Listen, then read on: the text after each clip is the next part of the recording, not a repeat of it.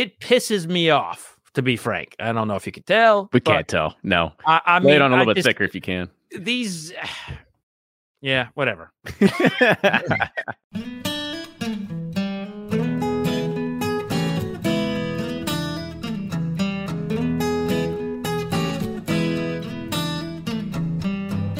Hello, everybody. It's Bourbon Pursuit, the official podcast of bourbon, bringing to you the best in news, reviews, and interviews with people making the bourbon whiskey industry happen. And I'm one of your hosts, Kenny Coleman. Well, it's another jam-packed bourbon community roundtable, and we discuss some of the latest trends and topics that have been happening over the past few weeks. And one of the greatest pieces of whiskey news is that tariffs are now being eliminated. However, this is going to start opening up some international commerce once again. And for bourbon, we're going to take a stab at some theories on what moves we expect some distilleries to start making in twenty twenty-two. And now, there's always bottle releases that get all the attention. You know, the Antique Collection, Four Roses Limited Edition Small Batch. But after a solid year of bourbon releases, we give our takes on some bottles that maybe should have gotten a little bit more attention. And lastly, the market is the market. And we all know that stores are beginning to price their prized allocated bottles close to secondary. Well, if you've been a longtime customer of that particular retailer, and they start switching their prices to start being closer in line with secondary, are you going to stay with them, or are you going to switch to a new store? With that, enjoy today's episode, and now here's Fred Minnick with Above the Char. I'm Fred Minnick, and this is Above the Char. This week's idea comes from fellow Army veteran, airborne veteran that is, Sean D. Well.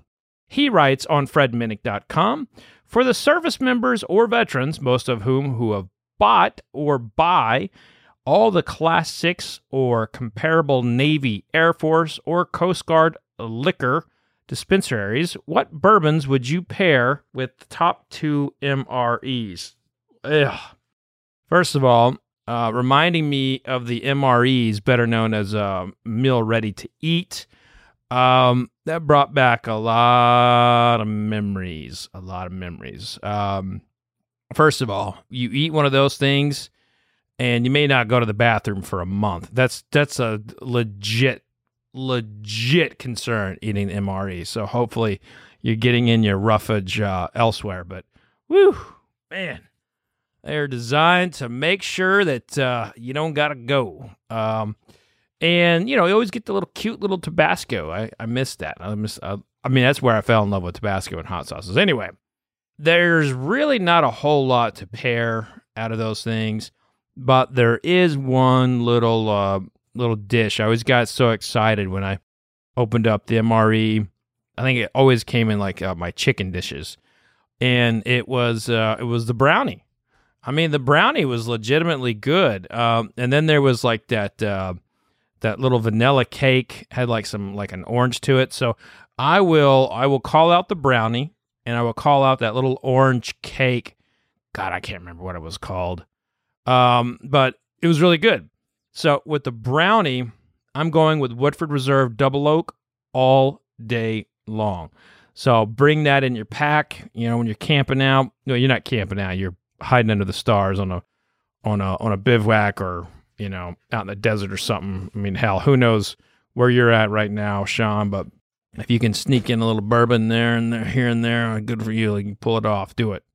Uh, but so I'm going to do uh, Woodford Reserve Double Oak with the brownie and the M R E. And then with that vanilla orange cake, I can't remember the damn name of it. I suppose I could Google it, but that would require me turning off my recorder right now and going to the Google. You know what? I'm going to do that. Hold on. Let me Google. All right, I went to the Google. I went to the Google, everybody, and it's the pound cake.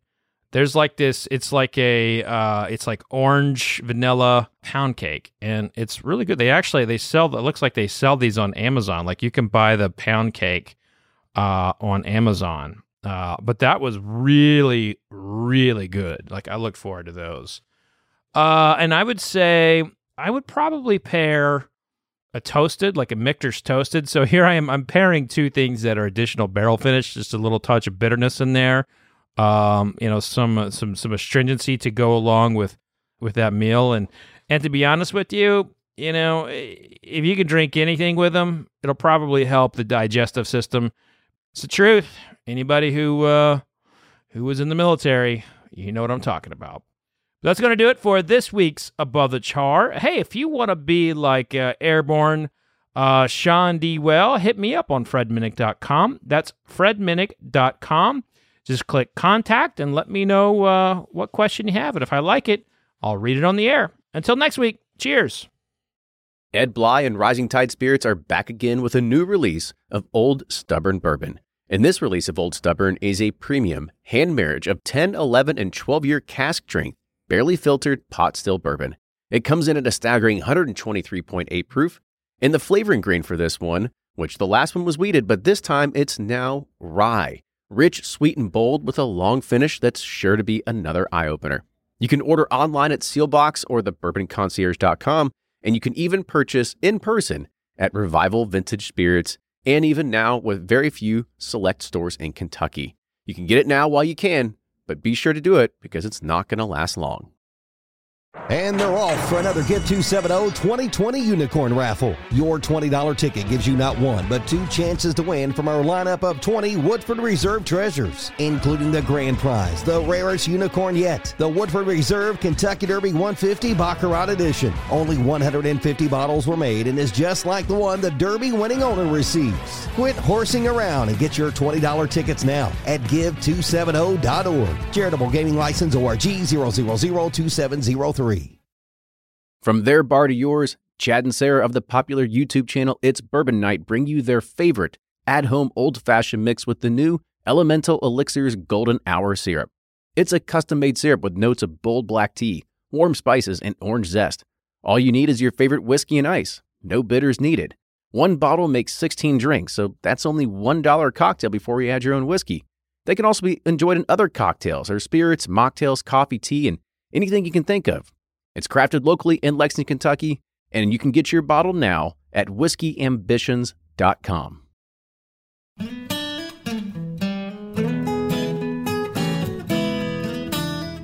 Welcome, everybody. We are back with Bourbon Community Roundtable number sixty-three, the last one that we're doing for twenty twenty-one. And we have got a good array of topics that we're going to be talking about tonight. We're going to be talking about some stuff that maybe some bottles that happened this past year, maybe a few little events. We'll kind of talk about, um, you know, some other things as well. It's a little bit more cultural. I, I think I, I end up finding some of the best topics and ideas when I just randomly scroll through Facebook and I see something on the Bourboner Facebook group and it has one hundred fifty comments next to it. And it's not like, what's wrong with Blanton's today? But it's actually something that sparks some conversation. So it's it's going to be good to kind of get into this. But Fred, I'm glad to see you're back. Uh, Ryan as well. It's like, Fred, it's mm-hmm. been a minute. We missed you here.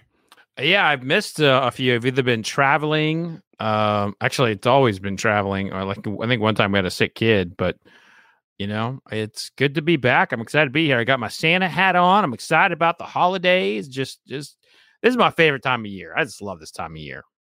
Yeah, do you love it because it's uh, good eating or good bourbon hunting? Uh, a little bit of both. Um, you know, you get, you know, it's weird right now with the bourbon hunting situation, but uh, I'll tell you, I've I've found some nice little uh, uh, nice little gems in stores, and people are people always give me business when they see me shopping. Oh, I didn't know you bought bourbon. I'm like, yeah, well, fuck you. You know, of course I go and buy bourbon.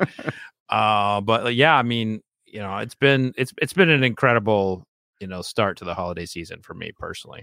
Now you know not to approach Fred in the liquor store. You get cursed at. Well, that that or he's going to take the bottle that was maybe allocated for you. Who knows? Yeah. That's right. Give me that Buffalo Trace.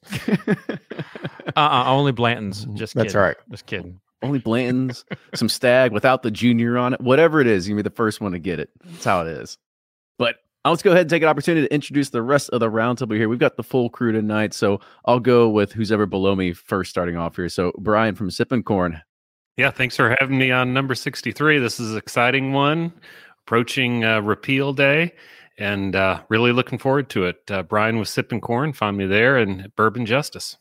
We didn't even mention that. This is the repeal day special.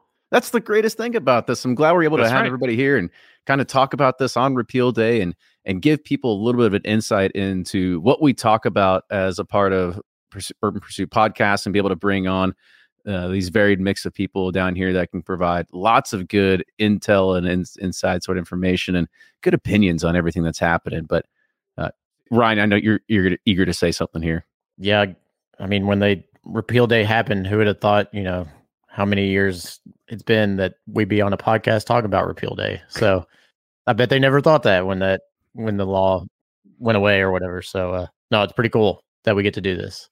You think they would have thought of having the internet and and thinking of streaming video back then? No, just Morse code. Like, Fred, what's your pick of the year? Dot, dot, dot, dash, dash, dash. Dot. You know, it's funny. If you go back to this time frame, you know, nineteen thirty-three, uh, when Prohibition was repealed, you know, radio was, you know, was fairly, you know, new to most people. Uh, the automobile, not everybody had one. You know, I don't think Alaska was a state yet. Um, you know, Hawaii wasn't. I mean, it was a very different time frame. Yeah, no and, Bourbon or Facebook groups. Yeah, but I think they, I think they could have fathomed this because the science fiction writers of that time had very uh, vivid imaginations. They they were off on a few things, but uh, sometimes they they they nailed it. I mean, they had a good pulse on uh, on, on mankind. I don't know if anybody predicted the Bourbon or Facebook group. That's kind of, you know, that's a little too sci-fi even for sci-fi. That's it's out there. Go ahead, Blake. Introduce yourself. Yep, guys. Thanks again. Always fun to be here. Even more fun when it's, you know, celebrating Repeal Day. Obviously, a a, a big contributing factor to what we do today. So uh, I'm Blake from Bourboner and Sealbox. You can find me on all the socials um, or online at sealbox dot com. That's S E E L B A C H S. Thanks. It's just a, a little contributing factor. I mean, if if it wasn't, this be like Speakeasy Pursuit. That's what it ended up. We wouldn't be broadcasting it live on the internet. I am guessing. That's probably true. We'd be on the secret, dark web. Have code a mask and on Discord or, or something. Yeah. Decoding our voices. Yeah, somebody put the filters on the voices then. And Jordan, wrap us up there. Thanks for having us, guys. So this is Jordan, one of the three guys from Breaking Bourbon. You can find us uh, breaking bourbon dot com. We're your source when you're in the liquor store trying to decide what bourbon to buy. You know, and before we kind of dive into this, I, I also kind of want to take a moment to kind of reminisce on a, a good memory. I think that most of us have shared, minus minus one person here. And Santa Hat was actually tasting something from pre-Prohibition times that Brian actually brought over. And, you know, I think that was uh, it was a real treat when we were able to do that. It was a roundtable recorded after Bourbon and Beyond uh, episode one, I guess you could call it, way back when. But that also kind of goes back to even thinking, I mean, other than that, have you all tried, I know Fred has, have you all tried any other kind of Prohibition era whiskeys since then? I actually had one today. After after my long mediation, the uh, attorney on the other side broke out something that he bought, he said, five years ago at an auction. And it was one of those, um, I, I got to pull up the picture. I had, it was a Wathen brand. So A M S, but it had one of those names on it that I that I didn't recognize. Good good fill level on it. Those uh, those special old reserves that come in those green boxes, and uh, it it hadn't turned, and it had that oakiness and that creaminess that you you just don't find anymore. So that one worked out, but they're they're all hit and miss. It's risky when you do it. Fred, what was that bottle that got cracked at the uh, Speed Art Museum a couple years ago? Was that an old Overholt from like nineteen oh three? Uh, yeah, so that was an Overholt that was um, a, a part of the part of an estate that was connected to the owner of of old Overholt, and um, they would uh, they gifted um, this gentleman, instead of taking uh, equity uh, in a in a when they were buying out, instead of taking his equity out in money, he took it out in like bottles. And so they got, uh, he had an enormous amount of uh, of bottles. So that's why you see a lot of these old Overholt, or I'll just say Overholt, and it'll be nineteen oh whatever. And those were, you know, made specifically for the for the Mellon family. So, um, yeah, those those pre-Prohibition bottles, they are always really good, but they were also faked very regularly in in that time, especially for Prohibition. And I I caution people all the time about about drinking them, because bootleggers would actually pee in bottles, you know, just in case, you know, they would get one that was pulled off the rack by a cop or something. And and then the, there were those who would use like sulfuric acid uh, to add on there. I mean, the people died all the time of of drinking bad bootlegged gin or whiskey. And so it's a cautionary tale. I mean, it is hit or miss, and you got to, is if you can trace it back to the original owner, the best you can. That's that's always preferred. The best way to do that, if anyone's like listening, look for look for some kind of like governmental um, something f- from the government that you can connect it to. But those pre-prohibition whiskeys, my favorites, my absolute favorites from from that time, are the Pennsylvania Ryes. Those Pennsylvania Ryes taste nothing like the Ryes today. The big, uh, the big herbal Ryes coming out of Indiana, they would just, they would fall flat on their face up against these beautiful Pennsylvania Ryes from prior to Prohibition. So now you know, mm-hmm. if it has just a little hint of asparagus, probably stay away from it. Yeah, I had some, I've had some blended whiskeys, some Seagrams, and pre-Prohibition. And now that Fred said people pissed in them, I'm pretty yeah, sure like uh, that's what I tasted now, because it tasted like piss. All right, next topic. Let's go ahead. Let's dive in with it now. So now that the tariffs have been removed from the European Union, I want to kind of put out to you, what are some theories? What moves do you expect some distilleries to start making next year in twenty twenty-two? Huh, it's already started. I mean, hell, you know, Heaven Hill, Bardstown Bourbon, Willets, they've all bought secondary, more farms to build more warehouses. They're already going to do fifty percent more or some one hundred percent more, you know, capacity. They're, they're all, they were doing this anyways, because uh, they still can't just meet the demand domestically, but now that the tariffs have opened, it just makes them feel better about it. So they're moving onward and upward. Yeah, that's very true. I mean, Buffalo Trace, look at them putting in the, the new still, throwing in, God, how many warehouses up on the farmland? They are just ramping up. And, uh, you know, we're going to see a lot of other distilleries start doing the same thing, either ramping up or deciding just to take a large allocation of their domestic product and start capturing some of that global market again. Yeah, that's, I, I think it's, it's actually huge for all level of producers. One, because, you know, I think it was Brown-Forman. They came out and just talked about the amount of money that they'd lose on Jack Daniels sales because of the tariffs, and it, it's huge numbers. But also, I mean, you're opening up a market to millions of people for f- some of these small brands who, you know, maybe they have a harder time catching on Uh, in their own backyard. Sometimes um, they can go over to the, you, you know, the European market, and the fact that they're an American whiskey, they're, they're craft, they're small producer, and it tastes good. Um, I think that's huge for them. So really, I think it's a win all around. Um, but I, I still think we'll see more of a push of the, you know, the twenty to thirty dollars bottle. That was who was affected most by it. Some of those higher price bottles, they can they can eat a little bit of that. You know, it eats into their margin for sure. But all in all, I think it's it's a great win, and I'm excited to see some of the, you know, craft brands I love popping up over in European Instagram and all that, because that people over there can now get it. Blake, I'll kind of I'll pose this question to you a little bit, because honestly, it, it almost seems like a weird business decision to say, all right, we can't sell our whiskey here in America, so let's go ahead, let's take it overseas, and we'll try to sell it there. I, I don't know. For me, I just, I find that to be a tough pill to swallow, to say, like, if we can't find the right market here, who's to say that Finland is the right place?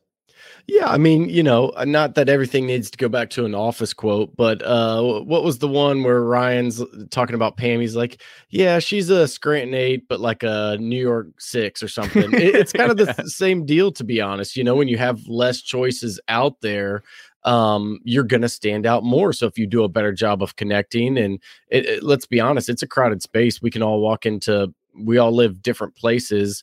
Um, well, some of us, and we can walk into the, you know, liquor store, supermarket, wherever it is, and there's a shelf stacked with different bourbon options, and it's harder to stick out. Um, whereas when they go into the European market, it's more like those shelves were in, you know, say two thousand eight to two thousand ten or so, where there's far less choices. far less things uh, for other people to grab instead of it. If they want American whiskey, um, it's just a better opportunity to stand out on the shelf.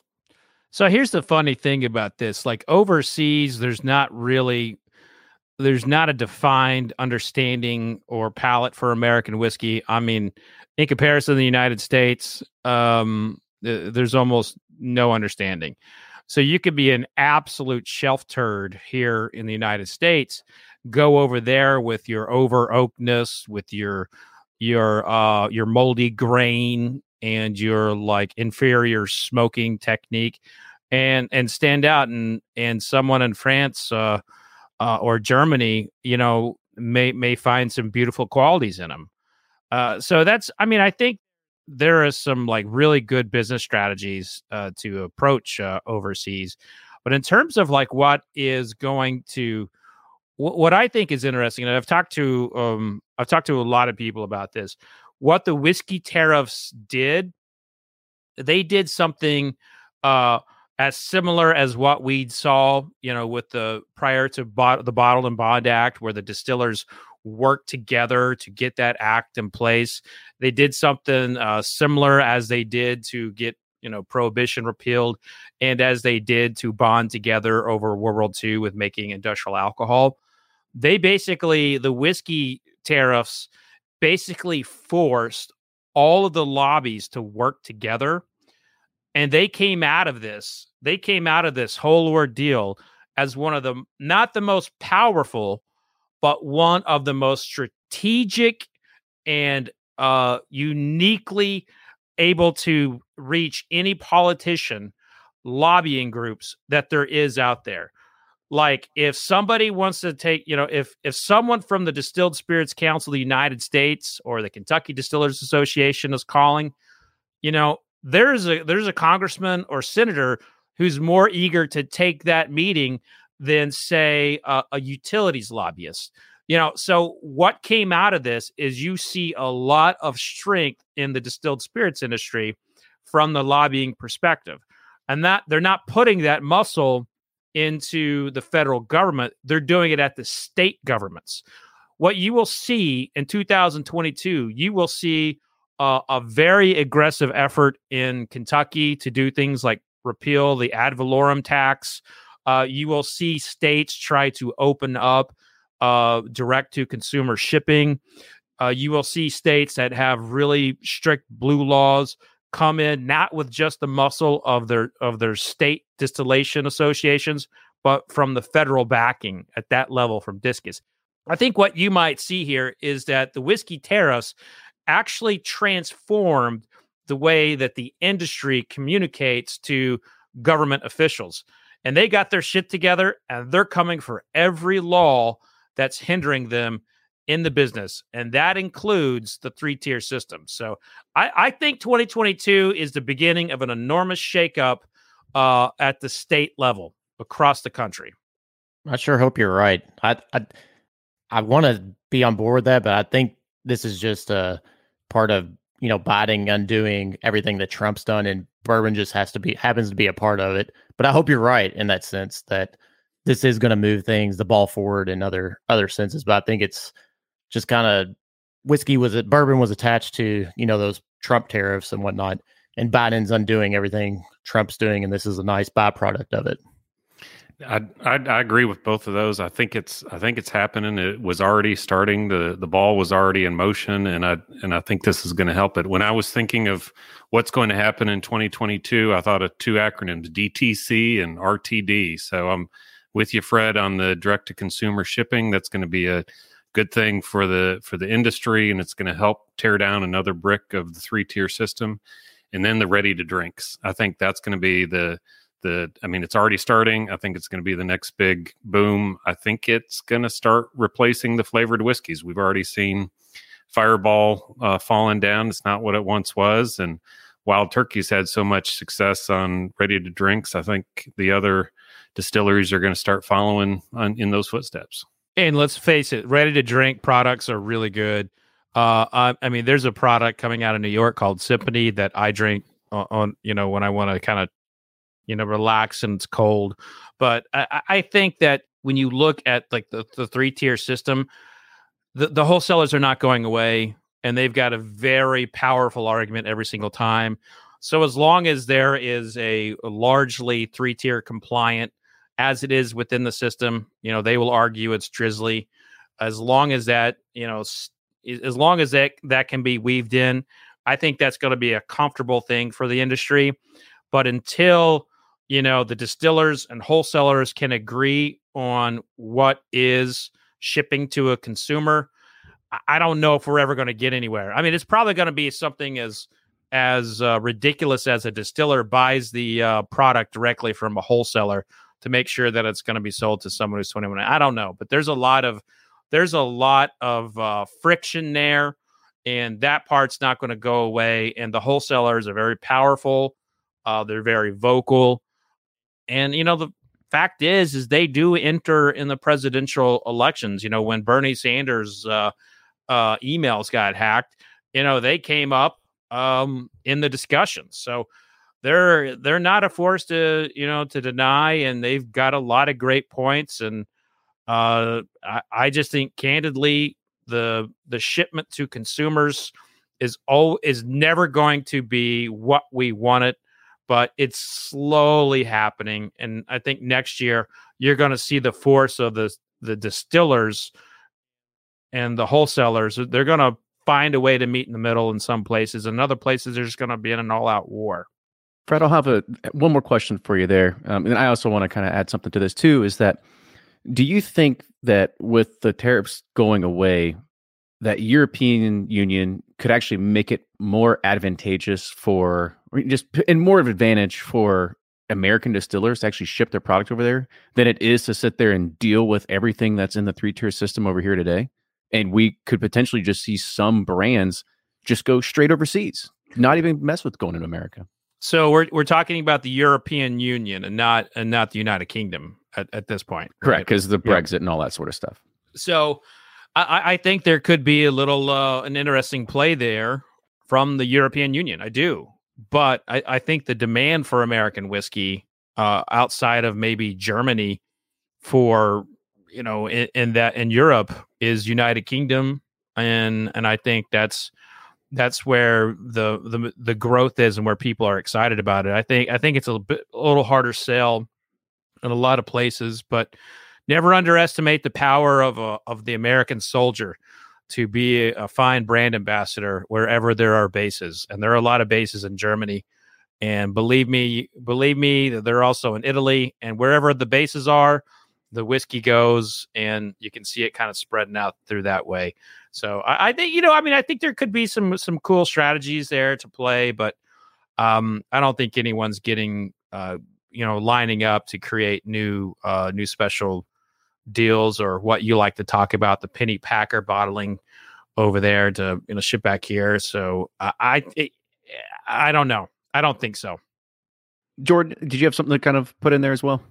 No, you know, going back to the, what Fred was saying about this is taking a step back with the distilleries, um, I think what's really going to be interesting is if the post office falls and they're pushing hard, if they open up the floodgates to, to allow shipping, you're going to see everyone band together and figure out a way to make this work. And we're going to see a lot more of that three-tier system actually working together to get that product out to consumers everywhere. And that's going to be a huge domino that's probably going to fall in twenty twenty-two. I agree. I mean, Southern Glazers could set up a hub uh, within within the U S P S. You know, I mean, I don't care how it happens. I just think there's a way it can happen. I mean, hell, they could put they could put a driver with uh, they can have only uh, an alcohol driver in every in every state to do the deliveries. You know, I mean, it, there are ways to make it work, but everyone's always just trying to protect, you know, their turf. Never underestimate that. They're trying to keep jobs on the table. They're trying to do what they think is right. Um, and we're getting closer to a solution, but, um, we're, and Blake, we're not quite Blake's there. All like, hold on, hold on. The whole D C thing's working out pretty well now. Let's, let's not go. Yeah. Too far. I mean, you know, well, Blake's got a great model though. He's doing everything right. You know, Sealbox is doing everything right. So I don't think that's what anyone, I don't think anyone's uh, attacking that model.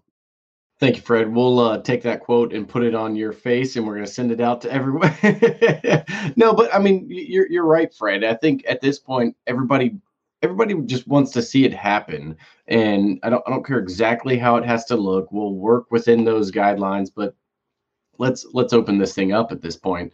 Um, I think we've kind of veered off the the tariff talk, but um, I'm with you. You, you know, I'm, my FedEx guy started asking for my license, and he'll scan it every time I get a package now. So I think there's just stuff like that that is pretty low hanging fruit to ensure that uh, underage people aren't getting boxes. And yeah, let's let's go from there. For sure. I, I'll uh, go ahead, Ryan. Well, I was going to bring it back to the tariff um, and the concern about, you know, L Es, limited editions and whatnot.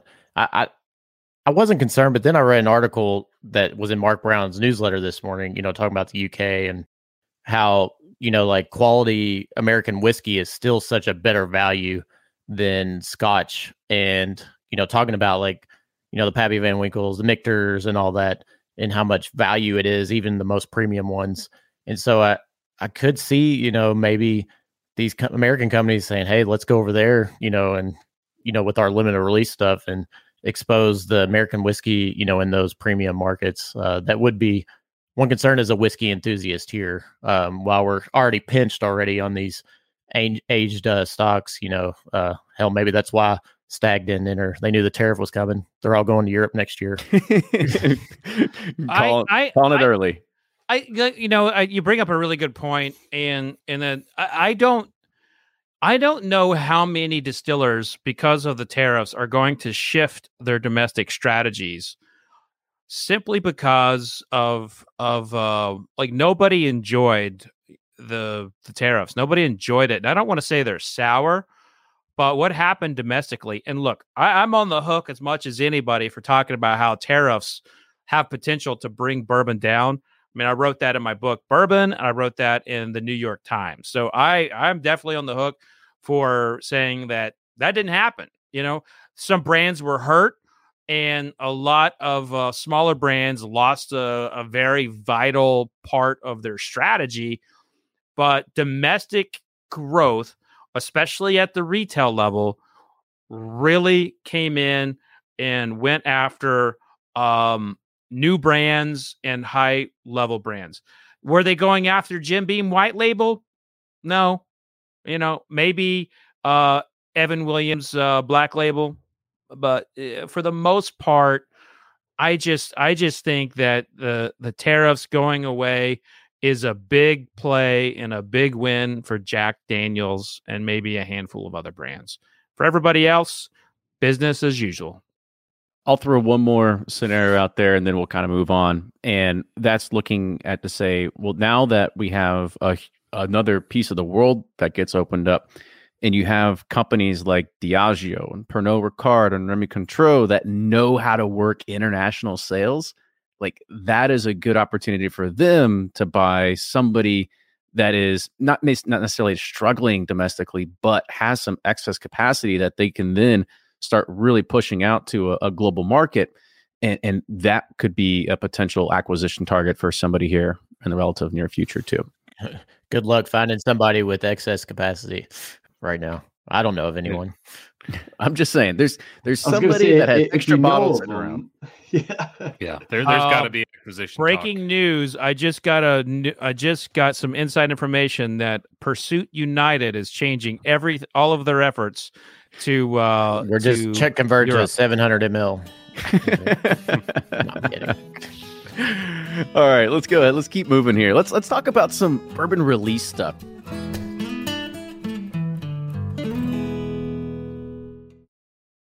Customers are rushing to your store. Do you have a point of sale system you can trust, or is it uh, a real P O S? You need Shopify for retail. Shopify P O S is your command center for your retail store. From accepting payments to managing inventory, Shopify has everything you need to sell in person. And with Shopify, you get a powerhouse selling partner that effortlessly unites your in-person and online sales into one source of truth. Track every sale across your business in one place and know exactly what's in stock.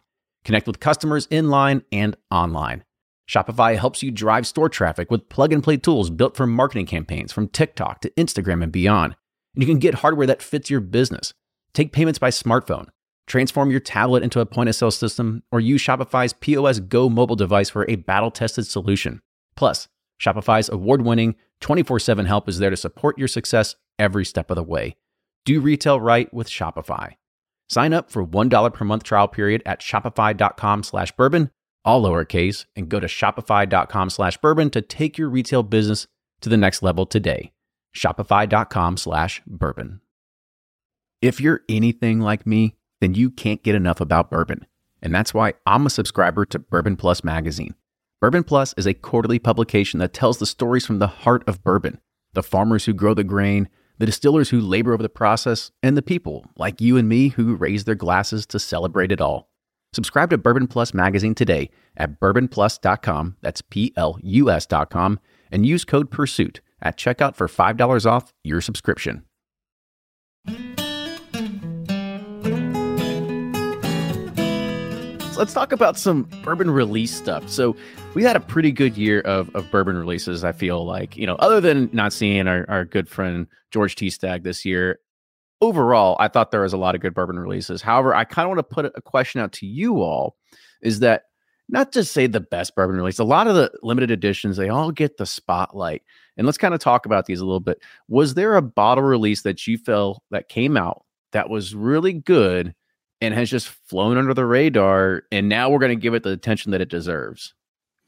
Yeah, let, let, let me jump on this one, because it's the redheaded stepchild, literally. The the Maker's F A E one and two haven't gotten the love that they deserve. Um, they're doing some really remarkable, uh, I think, in, ingenious things with these different staves and these different techniques that they're doing.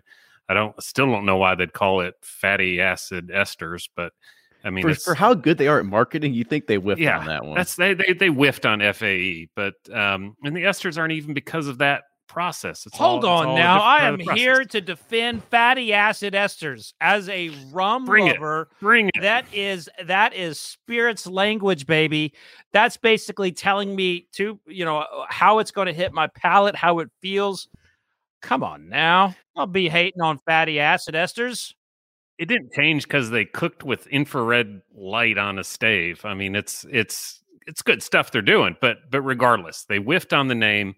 But man, those fell under the radar. Uh, th- those are things um, people really ought to be paying attention to instead of some of the chasing that they're doing. Those are really good. I agree, Brian. They are good. Do you think it might have been, again, back to a marketing thing? As a as a normal everyday consumer, you see Maker's Mark and you see the red wax, you're like, okay. And then you see F A E zero one. Are you thinking, is this some kind of science experiment? Am I am I supposed to like this? I mean, it literally says wood finishing series. Like, you don't really know what you're getting into. Yeah, I think that's part of it. I mean, they uh, of all of the, the the people who know how to market, it's it's Maker's. But they didn't really, I mean, they call it a limited edition, but they didn't really market it like a limited edition. You got the spring and you in the fall, like Four Roses used to do with a single barrel and small batch, but it's it just really didn't get the hype. And I I don't have the answer for why. Maybe it w- was because they thought it was an experiment. But did anybody here watch True Blood? Did no, not. No, I never no. watched True Blood. Oh, sorry. If we're, we, we, once again, we don't have as much time as you, Fred. ah! uh, so there was uh there was a species called Fae, and that's what I thought it was when I when I first saw that. I thought this was an ode to tr- the True Blood series. See? But then, you know, of course, you get it and you taste it. It's like it's fantastic. Yeah. All right. So that's mine. All right. I'll, I'll go with one next. I thought one that kind of really helped push the mold a little bit, made something a little bit new, new and unique this year, was Chattanooga's Bottled and Bond. I thought they came out with a really good release. They also tried to do something that's different in regards of breaking the mold of like, what is a Bottled and Bond? I mean, we all know, you know, at least four years old, at least one hundred proof, but one distilling season. However, they did all that, but with different mash bills, and they blended it all together, and they really took a different approach to really what the Bottled and Bond category was. I thought overall, in general, it didn't taste like their ninety-one uh, or their one eleven, which is usually a super malty, super chocolatey. This was a little more fruit forward, uh, a little more like honey and stuff like that. Some of those lighter flavor notes that I really enjoyed. I, I thought that was one that kind of ran under the radar for most people. I think Blake probably knows best if he's actually sitting on Summit Seal Box, probably not anymore. But I felt like that was one that just probably didn't have a, a ton of hype behind it. But the good thing is, is that they're going to have a lot of continual Bottled and Bond releases from here on out. And they're all going to take that well, that same formula, but the variation on the formula. So kind of taking all these different mash bills, but creating some sort of new blend in uh, multiple times per year. Yeah, I don't know about Kenny jumping in and uh, stealing my answer there, but did, did I? Yes, finally, I did it. It to was somebody definitely else. In there. You know, I feel like I had to give a nod to the craft crowd, but I'll, I'll second that. I, you know, Chattanooga had an incredible bottled and bond release. Um, uh, man, it's it's it's hard to say underrated at this time, but actually another one that pops to mind that we were kind of talking pre-show is the O H Ingram, their flagship bourbon. You know, I, I think we kind of all, um, you know, looked at it at first was like, okay, what are they really doing? It's it's aged on, you know, barges on the Ohio River. And then you, you taste it and it's really good. The story makes sense. Um, and it, it definitely gets some attention, but definitely one that is still out there floating around and uh, I think is worth the purchase. Um, so I'll, I'll throw that out there. There's been some other ones, but it's it's kind of hard to say, you know, what's our level of Instagram posts that it gets before we call it uh, underrated? What, what's the uh, like? What was the specs on that one? What what did they do that made it so great? Just kind of fill everybody in here. Yeah. Um, oh man, put me on the spot. So it, it's before the first release they did was actually a blend of bourbon and rye. So they called it a, a blend of straight whiskeys or or something. Then they did a rye release. So this was just their straight bourbon. So it's it's aged. I think it's almost two years on the barge. So it's M G P, you know, they're pretty transparent about all that. And then it spends two years floating on the water. Um, they essentially built a rick house on the water and, you know, with the, the moving, uh, I guess not tides, but just the, the movement of the river up and down, it's aging and, um, causes that barrel interaction. So that was going to be my pick, Blake. So you, uh, well, I'm glad I got to it first. You did, well, you did yeah. as uh, uh, Kenny did to you. It's like I was white, it's spin- like white elephant, but for bourbon yeah. picking right now. Everybody's just yeah. right now. You take Jordan. You take Jordan's pick now, Fred. I was going to say Jefferson's cognac finish rye, but that's a rye. I just, I'm really hot on that one, and I know you know. No, I think I it's wanna... solid. It was a, that's a good one. I remember trying yeah. that one too, and I thought they did a really good job with that. I, lo- I love that one. And a cognac barrel, I think, is a is is an aggressive barrel to use against a rye. So if I'm going to like skirt out a little bit from from the bourbon and go to a rye, I'm going with the Jefferson's uh, cognac finish. No, I thought it was pretty solid. We did a whiskey quickie on that one. I thought it was it was really good. I thought it was well balanced for for what it was. And I think we've seen a huge influx of cognac finished bourbons and whiskeys, just whiskeys in general. I believe this year, and I think we're probably going to see more in years to come. I don't know. Correct me if I'm wrong. I thought Joseph Magnus might have pioneered that one a little bit. They they seem like they've been doing that for a few years now of kind of doing the, the cognac finish on, on a lot of theirs. Nancy Fraley was definitely ahead of the curve on that one. Um, but yeah, I'm, I'm trying to think of anybody else who may have had one. Well, didn't Beam have one like, or no, that was Port. Bellmead, Bellmead yeah. had a real nice cognac finish. I mean, they, they, they've been uh, out there. Beam had a cognac finish in the late nineties. And it's just a, you know, you're not, you're, you're, what you're seeing here is you're seeing a barrel that is closely created to the specs of a bourbon barrel, but has been aging uh, a brandy. And it's very, they're very, they're very complementary. However, you know, people just assume like sweet on sweet is going to work, but those cognac barrels have more tannic acid than than the American oak that's being used uh, in, in bourbon barrels, and it just it can break apart, you know, some of the softer uh, notes in bourbon. So I I think Trey Zoller did something really right with rye. I I think rye is I think that could be the perfect Uh, whiskey to put in a cognac barrel.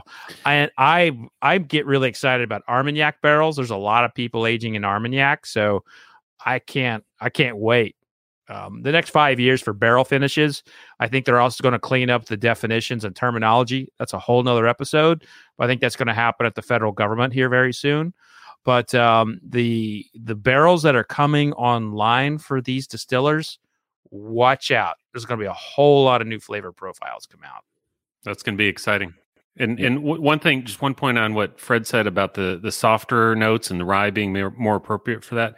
I remember a Heaven Hill Select stock that was a a, a barrel proof, so that little squatty bottle, and it was cognac finished, and it it it fought each other. The the sweet flavors just of that softer wheat really fought each other. So I haven't had that rye, but I totally see what you're saying. Yeah, and I also don't want to be remiss to also mention that that rye release, I think it was their Jefferson's first rye that they've done now in eight years. Ever since they got that rid of that Jefferson's presidential, like the you know the side profile on the bottle, I think it's their first rye release in a long, long time, if I remember the press release correctly. But all right, who's next? So I'm gonna I'm gonna tack on to Fred's veering off into the rye a little bit. I'm gonna do the same. So I'm actually gonna give a bottle and I'm gonna give a brand because I was thinking about this one. So bottle that flew under the radar, I think that I found excellent this year, I, I think it missed a lot of good press, was um, Leopold Bros Three Chambers Rye. So I think what they did there was just one. Amazing, right? So they literally found old, old federal documents, rebuilt a three chamber still that, that hadn't been seen in one hundred years, used a different type of rye grain. And this is just a creamy, delicious rye. It, you can still go and find it out there. The first edition's still out there. It's just fantastic. Right, it's it's something that's not your traditional rye. Tastes really, really good. Um, flew under the radar for a lot of folks. And then I think a brand that not a lot of people talk about, but is solidly good and shouldn't come as no surprise. But Stellum, right, from the creators of um, Barrelcraft Spirits, Stellum Bourbon and Stellum Rye. They're just solid, um, easily to easy to find, easily approachable in terms of price for the wallet. And I, I don't think they're getting the attention that people should be giving them because they're both two really good products. Yeah, I agree. I think uh, we, we've seen them now quite a lot out in the market, and they've also started their own single barrel picks of of Stellum. So I think you're going to start seeing a lot more of that happen. It's one of those things that you kind of start with a, a different brand, which I don't know, for them, it it was it was very interesting to kind of see how barrel went off and kind of create, they because they've been known for creating barrel proof blends and kind of putting it out there. And now they're creating... I, it's technically another barrel proof blend, right? And but they have a different name, so there's a there's a there's a little bit different story. So it's interesting yeah. to kind of see how they sort of put this little fork in the road. Yeah, maybe it'll be some more consistent, you know, instead of the the big variations with the different batches. Exactly, but, and I think yeah. it's it's going to be a forever changing product. But yeah, yeah, it was all about price point. I mean, they had to they had to create something that was under that eighty dollars, ninety dollars price point, and everybody who's getting in the game is is trying to create that fifty dollars price point or below. And and I gotta I you know, this is off topic here, but I I don't know how people do it. Like when you're buying barrels uh, from other sources and buying the glass and everything, I mean everything's like twenty percent more than if you own your distillery. And so like, you know, what you two have done, you know, Kenny and Ryan, is to me, like keeping that price down is really, it, it, it's really to be commended, because I know those margins are probably laser thin. No, big news. Prices are going up next year for everybody. no, I'm, I'm just kidding. We're not no, doing that. We're, we, we, we tried to, we, we're trying to eat as much cost as we can and take care of uh, freight costs when glass prices go up and all that sort of stuff. It's part of just doing business. That's right. Yeah. I'm going to go on a limb and say Pursuit United was my ver- I would know, say favorite. So. Under, no, I mean, I'm kidding. Has to be. Has but, to be. But but Kenny, Blake, everyone stole my chat. So I went with this two ways. I went, all right, who's on the craft side and who's on the big brand side? Uh, the craft side, I was Chattanooga, but another brand was still Austin for uh, two. You know, a t- I was scrolling through our whiskey quickies earlier when you asked this, and I was like, man, I forgot how good that was. And it's like two-year-old whiskey. And uh, I, I didn't like the cask uh, strength version as much, but the one that was like ninety proof was really good, really balanced, had some great flavors in there for a two year whiskey. And then, man, I was really impressed with uh, the Booker's Tagalong batch this year. It was usually Booker's, you know, I'm like, they're good, but I like them in a cocktail or a little ice, or they're just too hot. This one was so well balanced, had so many different flavors on the the bourbon flavor. Will hit, hit hit all the checkpoints. It was really perfect for me, and I, I haven't had that out of the Booker's batch in a long time, and so I thought it was uh really good. Under the radar, probably not under radar because it's Booker's, but under the radar for me because I typically don't gravitate towards Booker's. me and you have the same exact theory on and strategy coming up with these things, because I was scrolling through our whiskey quickies trying to figure out, like, what did we we taste this past year? I'm so glad we document this stuff like that, because I'm not gonna be able to remember everything. Well, I was I like in Kentucky, that was excellent. You know, this, uh, you know, but you can't say those because it's not under the radar. Exactly. I, I thought Booker's tag along was actually pretty good. I had that as well. I was going to say it in case somebody stole my Chattanooga. So it all it all worked. That's out. Why you went first. So you had a back. I'm going to jump nice. into this quickly. Yeah. yeah. I, I got to make sure I get my two cents in. I'm always the one asking questions. But let's go ahead. We'll kind of wrap it up with our our sort of last question. This is more of like a cultural thing. As I mentioned, I I I see scrolling through some of the Facebook forums, and every once in a while there will be a question, and it gets a lot of laugh emojis or thumbs up or four hundred comments. And this one actually had quite a few. And this said, what would you do if your favorite retailer had to start selling their allocations at secondary prices? Would you keep shopping with them, or would you find another store to purchase from? Yeah, I think that's a really interesting, interesting question. I think it comes back to, at the end of the day, it's a reminder, right? If they're going, it, it's business. So if they're going to treat you well, they're going to make sure a bottle set aside for you. If you've been loyal to them, they'll be loyal to you. If they're no longer going to be loyal to you due to whatever reason they need to do to raise the prices, then you shouldn't feel an obligation to feel loyal to them anymore either, right? You can still support them how you want, but feel free to branch out to other local stores in your area, or, you know, maybe just go find a brand new store in the metaverse and just start shopping around there. So. The metaverse. Oh, there you go. Bringing that up. Anybody that doesn't know, you start Googling it now. It's a whole new world we got to get involved in. But yeah, no, I think it's that's you bring a good point there, Jordan. There's definitely something to be said about, you know, making sure you stay loyal to them. But there's also something to be said this that's like, I have spent my last five years building up a relationship here, and I'm not ready to flush it down the toilet yet. So even if I spend maybe I'll, I'll try to talk them down sometimes, maybe twenty to thirty percent over retail. So I don't know if I jump off right away until I try to do some negotiation tactics. Yeah, I, I mean, I, I can see both sides to this, so I don't want to come out too far in one way or the other. But, um, you know, as the retailer, if, if the gas station jacks the prices up to five dollars a gallon, you're still going to buy gas because you just kind of assume that's the case and you're not going to get it anywhere else, and it's going to be that price. But, you know, bourbon being a premium product, we're kind of expect these retailers to to price it at the M S R P, and a lot of times that's just not realistic. And so, you know, you kind of have, I don't know, it, it's it's a dilemma on your hands, because especially if you're the retailer, it's like, well, you don't know if they had to buy a bunch of other products, if they had to, you, you know, have all these guarantees. So they've got this cost sunk into this product, and then they need to recoup that price and or that money invested to get those bottles. Um, so it's it's a two-edged sword. I mean, I'd say hopefully people aren't leaving because of that.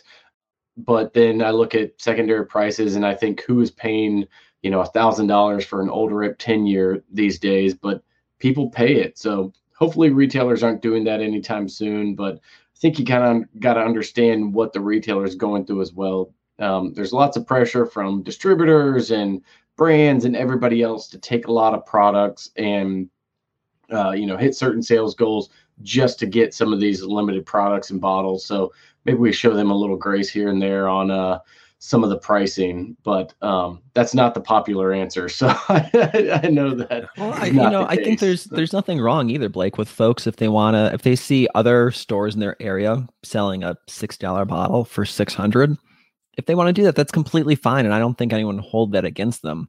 But at the same token, then they shouldn't hold any of their customers, right? They shouldn't hold it against any of their customers. Then say, well, okay, then I'm going to shop around too. It's a it's a two edged sword. That's that way too.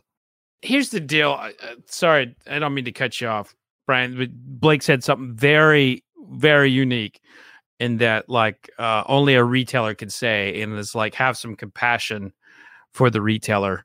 And it's not and, a popular and, opinion. It's, it is. It, it well, it's it's not a popular opinion because, you know, you can't state an opinion about this on social media about without one side or the other saying, well, I'm just an independent retailer trying to make it and you don't get it.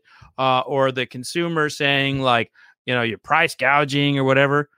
But here's the here is the here's the solution. There are retailers all across this country who get that allocation and they just call up five or six customers. That person comes in and they buy the Pappy, they buy the Blantons, they buy the Weller. They don't have to deal with the hassles. Uh, and like that person who is making the business decision to put it behind a glass case for whatever number, they could have done that uh, with a phone call to someone who would pay that without having to go through the embarrassing process that is playing out every single day on social media. Someone walks in, hey, Pappy here for sick five thousand dollars. Oh, you know, and everyone tags that person. It's just, I mean, these people are in business. And if you want to be in business any longer, you're going to have to make smart business decisions. Now, you can sell all the Fireball at the front you want for a quarter or all the vodka you want, but at the end of the day, the trends of alcohol are going toward premium. And if you cannot figure out how to handle the sale of premium bourbon or cognac or Armagnac or whatever, well, I'm sorry, but the the way that this world is, you're not going to be in business. You got to come up with a better solution than putting it behind a glass case and selling it for two thousand dollars, unless that's the S R P. And it has nothing to do with feelings or protecting consumers. It has to do with smart business decisions. And I recently wrote about or did a video about this. There is no legal recourse that a consumer or a distiller has to keep that person from jacking up the prices. You can thank the Supreme Court for that due to price-fixing schemes from distillers in the forties, fifties, and sixties, but there is nothing that that we can do. So the the law of economics is going to play out, and these people are going to go out of business if they cannot figure out how to properly handle this. Because all you got to do, pick up the phone, call one or two customers, and they're gone. You don't have to deal with the problem. And you're going to have one or two very happy customers. As for what I would do, I mean, I, you know, I might see that bottle in there, and I might feel bad for them. And I might actually buy a bottle of Maker's Mark and just go and then never go back. It's that simple. I mean, I, I just think this is this this is it pisses me off, to be frank. I don't know if you can tell. We can't tell. No. I, I mean, lay it on a little I bit just, thicker if you can. These, yeah, whatever. his, his Amen to all turning, of that. Face is turning yeah. like his hat. That's right. A- Amen to all that. My thought was also that I'd, I'll just go get an Old Foe nineteen twenty and never go back. I mean, that's, you know, why bother at that point? The other thing I was going to bring up that I thought was hilarious, it was just this past week, worse than this question, I saw a post from a, un, the, a store that I will not publicly humiliate. They paired Blanton's with Wheatley vodka, and it was their package post. And you had to buy the damn Wheatley vodka to get the Blanton's. And I'm thinking, people, people don't do it. Just fell right into the trap. Hook, line, and sinker right there. Well, that yeah. was a Fred Minnick special, I think, is what they were selling. yeah. If I remember that store correctly. If I remember, isn't that what, isn't that what V I P tickets got you today? Yeah, that's right. It should be coming in the mail relatively soon. You know what's funny about that? I, I don't know if that wasn't strategic as a thumb in the eye to raise awareness about it. I mean, Brian, I don't know if that was necessarily uh, to get them to sell the bottles of Wheatley. I mean, that really? could have been. That could have been a situation where they're buying it and be like, oh yeah, we have, in order for us to have this, we have to, we have to carry that. I mean, that could so, have been a very strategic way to, like, you know, put a thumb in the eye of the people who made him do that. Really? That's, that's a lot of forethought before that. That that'd be impressive. You're right. We're, are are okay. you saying that liquor stores don't have that kind of forethought there, Brian? No, Depends who it is. Trying to move, they're trying to move that inventory. They're like, get yeah. this shit out of here. Well, I mean, it's true, because if you can move the volume, that's where the, that's where you start getting more stuff. I've talked to another retailer as well. He's like, "Hey, what if we did this? What if we were able to do a few barrel picks with you, and then I would sell all of our Wheatley vodka at wholesale plus a nickel, and everybody could just order as much as they want. That way, it looks like I'm running through inventory. Like, I don't care about making money on it, but at the end of the year, it looks really good on my sales numbers. So there, there might be something there." Well, that's, I mean, that's a pretty, you know, open fact about, I mean, at least here in Florida, I know for one hundred percent certainty, you know, barrel picks with Buffalo Trace are connected to Wheatley sales. And if those go up, your allocations of Pappy and everything else goes up. So does your barrel pick opportunities and everything else. So, um, I mean, I know that's technically not legal. I'm sure they won't, uh, you know, openly say it, but it's like that pretty open secret that everybody knows about. So, you know, they may have been onto something at their retail shop. So at the end of the day, we can all just agree Jordan had the right answer. Is that what it comes down to? Okay. Yes. Hey. Yes. I will never agree yeah. to that. And I, I would just, I would just, you know, doing these crazy, it, it's short-term thinking, and it's not very, uh, like being in business, you, you have to think long-term about what kind of customer I want. And do I want them?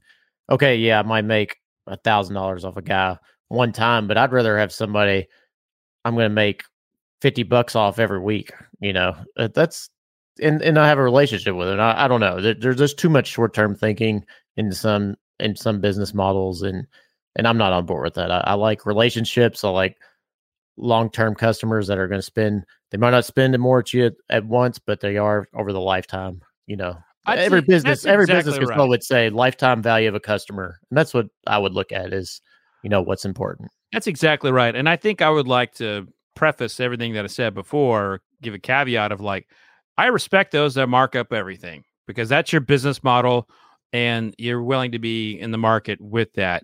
What bothers me is when you have someone who undercuts like uh, Maker's Mark or Jack Daniels or, you know, against the liquor store across the street, undercuts that, but then jacks up, uh, you know, the premium stuff. That, that shit bothers me. I have a lot more respect for Justin's House of Bourbon, which has the model of, of going and, you know, buying things, it, you know, from individuals and then marking it up because those are, that's how they can realize a profit on it because they're paying more than they would from a distributor. And they're very um, transparent too. That's a big difference. Very transparent. Yeah. Trans- but they'd also tell you their biggest selling brands are, you know, twenty to thirty dollars bottles too. Yeah. You know, in I mean, stores. Well, that's what it, I think they have some of it, something for everything if you go in the store. Yeah. I, I just think that it's not a matter of having high prices. It's the sleaze behind the high prices. And a lot of those places undercut the uh, a lot of other products, and you know they just get people in the door. So uh, I've said my piece. I'm gonna drink some of. Uh, it, by the way, Blake, you did a really good job with the with the toasted. I'm just having this. It's got like a really nice pecan quality to it. I'm really digging it. Thank still, you. Still waiting it. On batch two coming soon. Yeah, it was good. I agree. Excellent. It flew so under the radar that we didn't even talk about it. Man, talk about missed self-promotion there. I should have been uh, promoting Sealbox Private Reserve, uh, uh, you know, but oh well. We got to keep it under the radar even more. We don't, we don't need the world to know about it, Blake. That's why. All right. Well, guys, thank you so much. This is a fantastic conversation. We hit a lot of good things. We talked about some bottles. We talked about some cultural topics. And for anybody that's watching this during Repeal Day, if you want to find out and be a part of more of these, make sure you come and check out Bourbon Pursuit wherever you get your podcast. Follow us there. Make sure that you're subscribed there. We do these roundtables once a month, and we bring just a good bunch of topics that we take, and, and we kind of give some expert and maybe not so expert opinions on, but mostly pseudo expert. But before we sort of wrap up here, I want to give the guys down here one more chance and opportunity to give a shout out of where you can find out more about them. And Brian, I'll let you go first. All right. Happy Repeal Day, everybody. Uh, Brian with Sippin' Corn. Find me at Sippin' Corn and Bourbon Justice on all the socials. This has been a good one, guys. Thanks. For sure. Jordan. Thanks for watching and listening all. This is Jordan, one of the three guys from Breaking Bourbon, breaking bourbon dot com. Check us out whenever you're in a liquor store deciding what to buy. Blake from uh, Sealbox and Bourboner, guys, always fun. Um, wish we could do it more often, but y- you know, once every three weeks is probably enough. So, thanks for having me. It's been fun. Happy Repeal Day. Very true. Uh, happy Repeal Day, everybody. Thank you so much for tuning in. Once again, make sure you subscribe to Bourbon Pursuit wherever you get your podcasts. Also, follow us on all your social media channels as well. With that, cheers, everybody, and we'll see you all next week. Vodka sucks. Cheers. Toodles.